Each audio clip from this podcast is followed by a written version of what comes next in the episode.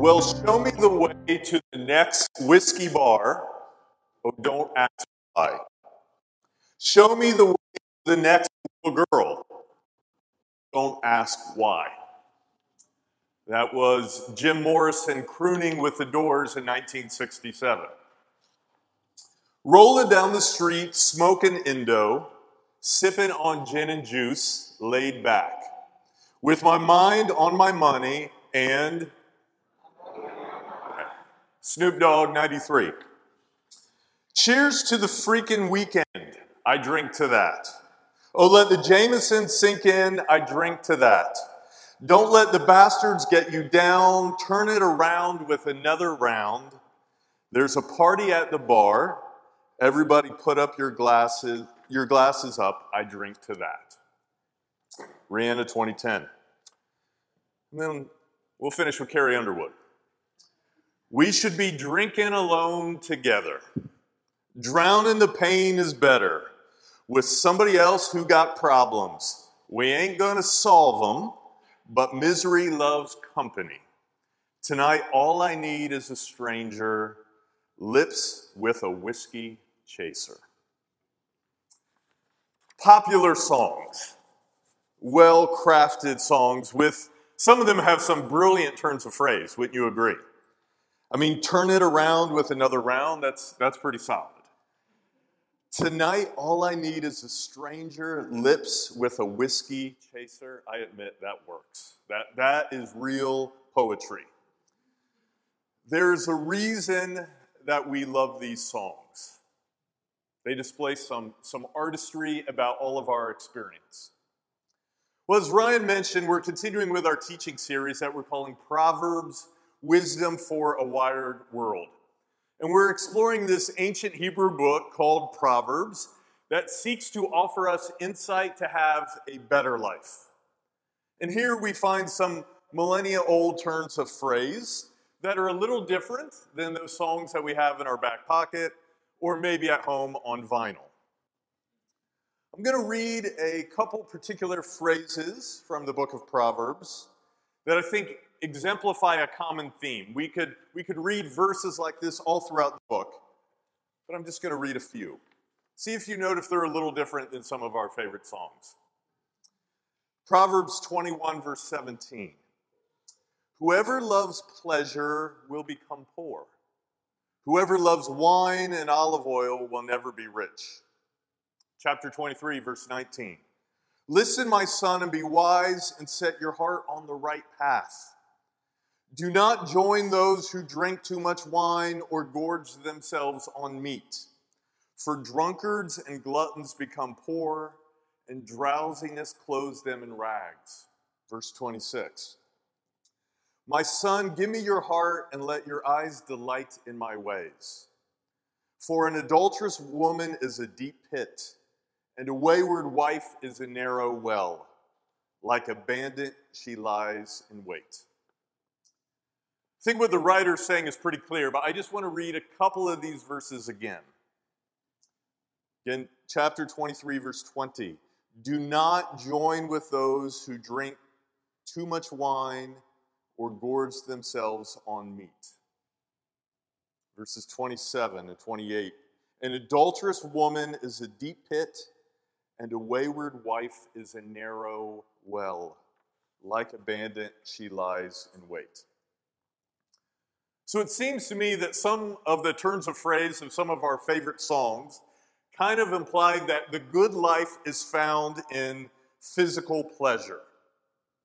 It's kind of implied that at, at the end of a long week, if, if you can get tanked or have a roll in the hay with someone attractive, or at least, you know, sit down with some potato chips and some chocolate ice cream, that's a great way to unwind. Where Proverbs kind of suggests something else, doesn't it? Kind of suggesting to us that a physical pleasure, wine, food, a satisfying lover in person or on screen, gets us the most excited, that might not end well. We, we might find that that wasn't offering what we were hoping. And my guess is there are a number of us in this room who feel a little torn, right? I mean, we can admit the problems with addiction. There's a lot of personal pain, there's, there's a lot of hurt for others around. We, we know there is such a thing as too much of a good thing. But last night was a good time, right? Because the bottles were uncorked, because the food tasted great. We admit readily that sex can bring some excitement to a rather dull life. It seems for a lot of us modern people that these biblical texts can seem like a little bit of a downer at times. And I would say you're right. These experiences, fine beverage, fine food, being intimate with someone that we've committed ourselves to, these can not only be good experiences, sometimes they're great experiences. But this morning, I want to highlight some of the reasons that I think the writer of Proverbs is wanting us to, to kind of pump the brakes a little bit says this stuff is good, but, but watch out. Why the writer takes a, a different angle, if you will, than some of our favorite artists. And I, because I think their main point is rather clear. I'm not going to rehash that. But I want to focus, maybe offer five reflections, at least why I think the writer of Proverbs would offer this advice. And as usually happens when I'm up here talking, we will have some time to interact afterwards when I'm done. So if you have a question, if there's something I said that didn't make sense, if you were feeling pretty caffeinated and you want to challenge me and you say I'm wrong, that's great too. We'll pass a, a microphone around afterwards and we can interact together. So, my, my first reflection on why the writer might say this it seems that life would go better if people with power lived sober and self controlled lives people with power lived self controlled lives. The, uh, the ancient Greek philosopher Plato uh, died in, in 350 BC, long before Jesus. But he founded the first university in the Western world, the Academy in Athens, and by all accounts was a pretty brilliant guy. He was so smart that the political leaders of his day would often recruit him as kind of a side gig and say, Advise me, teach me how to rule my city so that it'll thrive. I hear you're the smartest guy around. Can you help me figure out how to do this? And Plato tells us what he would say to them. He'd end up in the palace and he'd be like, All right, you really want this to go well in the city? And they'd be like, Yes, give me all your brilliance. And he's like, All right, here's the first thing I want you to quit getting drunk. No more. No more getting drunk. And those sex parties you've been going to, no more sex parties. In fact, I don't want you doing nightlife at all. I want you going to bed early. In fact, if you're up for it, you might just try being chaste, no sex at all for a little while. Just, just try it out. And those old drinking buddies of yours that are always a good time, I don't want you talking to them anymore. Cut them out of your life. And I don't know your city, but there's got to be some people around here who have a reputation for just being good people. They are just. People are like, yes, they are good, decent, kind people. Make those your new friends. That's who I want you to hang out with. Uh, quit pigging out on food. In fact, I think two or three days a week you should try fasting. Yep, I know it's going to sound hard at first, but two or three days a week, I don't want you to eat any food at all. And Plato says, I would tell them, why don't you do this for about a year? And I think everything will change in your city. Why? Because you won't be driven by your ego anymore.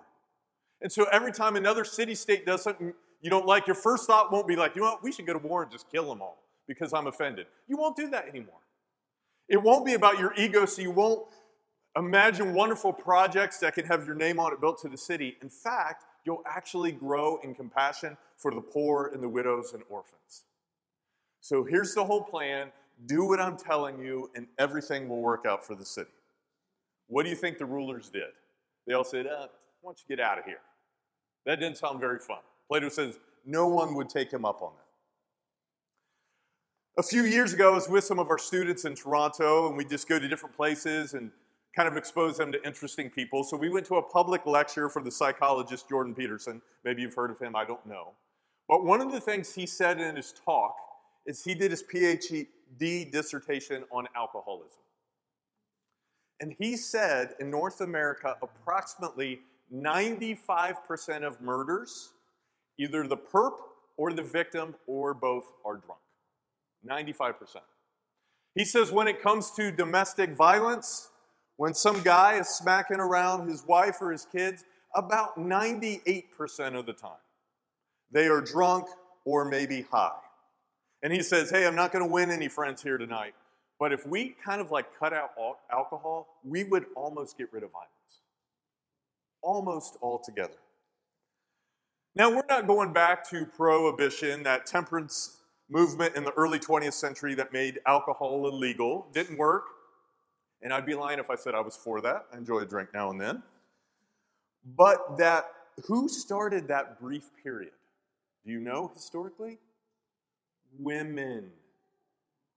Women were tired of drunk men assaulting them, either in the streets or behind closed doors.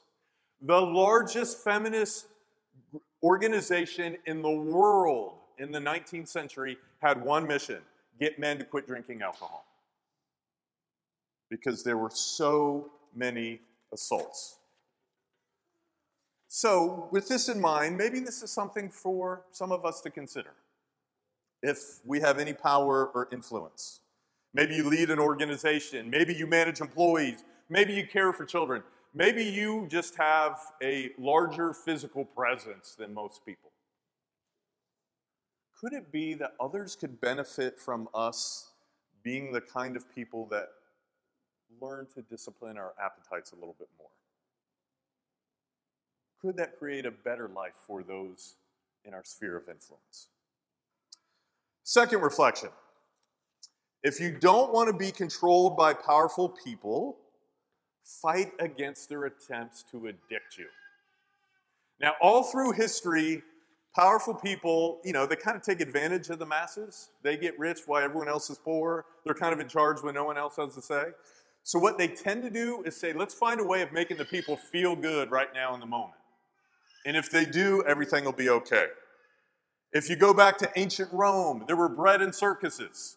They give the people wheat and all the spectacles in the arena. Why? They'll be happy enough, they'll feel good, they won't revolt. You go back to early industrial times. This is kind of hard for us to think about now. But when people were working in the mines, the owners would literally give people vodka while they were at work. Why? So they wouldn't think about how miserable and dangerous their job was. Michael Moss says in Sugar, Salt, Fat that food manufacturers quite literally hire biochemists with PhDs to create food to be addicting to you. There is a reason you're like, I don't know why I keep trying, but I can't stay off those potato chips. They were designed in a lab so that you couldn't stay off those potato chips. The historian Yuval Harari, he imagines a, a future that he's trying to dissuade us from. But he says if we don't change things, where we are going is a world where the rich and powerful will give us a modest basic income and just enough psych meds that we will be content to stay home in our apartments all day and just play Xbox and let them do whatever they want with the culture. There's a reason that St. Paul in 1 Corinthians chapter 6, he's quoting others.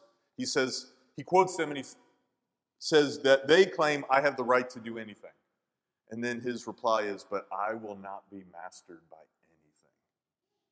It's difficult for you and I to claim that we are free and other people are not in charge of us and to be addicted to something at the same time. This was emerged in the straight edge punk scene in the early 80s on the East Coast. These are, you know, from the punk music scene, these are guys who are fighting the man who realize you can't fight the man and be addicted at the same time. No drugs, no drinking, and for a lot of them, no sex. That's what it takes to fight back. Number three, third reflection. If we deal with our negative emotions through quickly making our body feel better, we may never find out what is truly going on within us. If when we have a bad day, we just want to feel better physically, we may never really understand what the problem is. Consider someone like Amy, super organized, great with people. She's always done super well professionally. Any organization she's been in, she's climbed the ladder. And if you've been in professional circles at all with people that make some coin, what those individuals like to do sometimes late at night when work's finally over is throw back a little brandy, maybe puff on a few Marlboros together. And Amy did that like everyone else. But as time goes on, one of her friends says, Hey, I'm a little worried about your health. You can't be drinking several nights a week and, and always having cigarettes in your car and live well. Like, I'm concerned. And as Amy thinks about it, I mean, she's always kept it real. She's done well professionally. But as she thinks about it, there's been a couple times when she's so busy, she wasn't able to drink or smoke, and she felt better. So she says, You know what? That's great. No more drinks, no more smokes. I'm done. And after a couple of days of adjusting physically, she feels pretty good. I mean, she knows she's going to live longer, she starts to feel cleaner. But then something surprising happens to Amy. This hard charging, busy, get her done woman finds herself tearing up and crying regularly. For the first time in years, she's at work and she ain't thinking about work. She's thinking about some of her past relationships.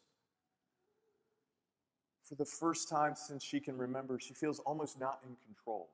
Her opinions are changing on people, on society, and the way she understands herself. Sob- sobriety starts to bring up stuff, and it can be destabilizing. This is what happens when we haven't been aware that we've been using wine or that food or streaming whatever that is to feel better and we stop. We actually feel worse because we've been self medicating. We had no idea. No one knows that they self medicate until they stop. I know some of you are thinking, Brian, you got, you got no idea what my life is. I feel like I'm barely staying above water. Work, my, my work, my job, it sucks. I hate it, but I need the money. My relationships, bro, I can talk to you for three hours about my family, how complicated it is. The only thing I have to look forward to is at the end of the day, when everything is over, I drink this, I eat that, or I do you know what. If that is you, I want to say, I get it. I believe you. Your pain is real, and what you are describing, you're speaking authentically, and honestly, it is hard. There's something not wrong with you, but there's probably something that's been wrong that's happened to you, and it's down there. And the reason that if you can't have another glass of wine or you can't have another piece of cake, you just feel like it was a bad day, it's because it's starting to come up, whatever that is. And as crazy as it might sound, it's got to come up. You got to feel the pain. You got to go through a season of this is awful to figure out what the real problem is. It normally hurts a little more before it gets dealt with. And if you're here this morning and you're like, I've never realized it to now, but that's me. Okay, I admit my girlfriend, I admit so and so has said, Man, you're drinking a lot. It's just now, talk to Pastor Ryan, talk to me afterwards privately. We'll put you in touch with someone that you can process this with but you won't know what's going on as long as you keep doing that every day. Number four, if your favorite aspect of life is partying and feeling good, aging will be hell for you. I got more of a laugh than I was expecting there. Okay. So I, I realize as I look around, I know I'm the old man here in the room, and many of you are young and fabulous. But I hate to tell you this, you ain't going to stay young and fabulous. You know how you looked in the mirror when you looked today and you're like, that's all right. It's not going to look like that forever. It's going to change. Wrinkles are going to show up. Hair is going to start missing. And even worse, hair is going to start growing in the wrong places. And that is worse. But if you've ever been around any old people, really old people, don't you notice some of them are nasty, right? Like they're mean, they're grumpy, they're not happy people. And I don't just mean because things hurt, I mean they're just not nice people. Why? I want to go back to, uh, to Plato's Republic, and I know it's the second time here today, but Martin Luther King Jr. said if he was on a desert island and he could have one book besides the Bible, it would be the Republic. So maybe you want to read it at some point. But back in 375 BC, um, as Plato writes this, he talks about Socrates is talking to an old man named Cephalus. And Socrates is not overly mannerly, so he just comes right out and he's like, hey, you're kind of old. What's it like being old? Why don't you tell us how you're, how you're dealing with your old self? And Cephalus says, I will tell you, Socrates. Men of my age flock together, and at our meetings, the tale commonly is I cannot eat, I cannot drink. The pleasures of youth and love are fled away. There was a good time once long ago, but now that is gone, and life is no longer life. Or I used to be able to party, now I can't, and this kind of sucks. But to me, Socrates, these complainers seem to blame that which is not really in fault. The truth is that these regrets are to be attributed to the same cause, which is not old age but men's characters. For he who is of a calm and happy nature will hardly feel the pressure of age. You see what Cephalus is getting at. He's saying if life is about looking good and feeling good and having a great time and closing it down on Friday night, once you get a little bit older, you're going to have nothing because your body ain't going to let you do that. Or even if you want to, people will look at you and they won't want to do it with you anymore. But he says, if that's not what your life is about, if it's about serving others and being thankful and knowing God, you will be fine as the hair falls out. You will still find meaning and joy in life even when your body doesn't work like it used to. What did Jesus say? Matthew 11. Come to me, all of you who are weary and burdened, and I will give you rest. Take my yoke upon you and learn from me, and you will find rest for your souls. For my yoke is easy and my burden is light. Who said this? Jesus. But who was he? A chaste, sober, single, poor man who unjustly was murdered in his early 30s. And if he is right that his way offers rest for our souls, do you see what he's saying? There must be a way of life that is pleasing and brings peace and contentment and joy that you can still have when you are old and no longer young and fabulous. That you can still have without keeping the party going every Friday night. Okay, I have one final reflection, and like I said, we'll have some time to interact together. Number five, recognize that some of us need experiences of altered states of consciousness, and that is okay. This is more than okay. Some of us need altered states of consciousness. Now, St. Paul said something interesting, at least to me, in the book of Ephesians. He says, Do not get drunk on wine which leads to debauchery, a whole lot of bad stuff going on. Instead, be filled with the Spirit. Are you catching Paul? He is saying that drunkenness is a false substitute for being filled with the Spirit of God. It comes from the same desire, but it's a false substitute. Why would he say this? Well, because life is hard. It's difficult, and when it's not difficult, it's suffering, and when we're not suffering, someone we love is suffering, and when it's not all that, it's just boring.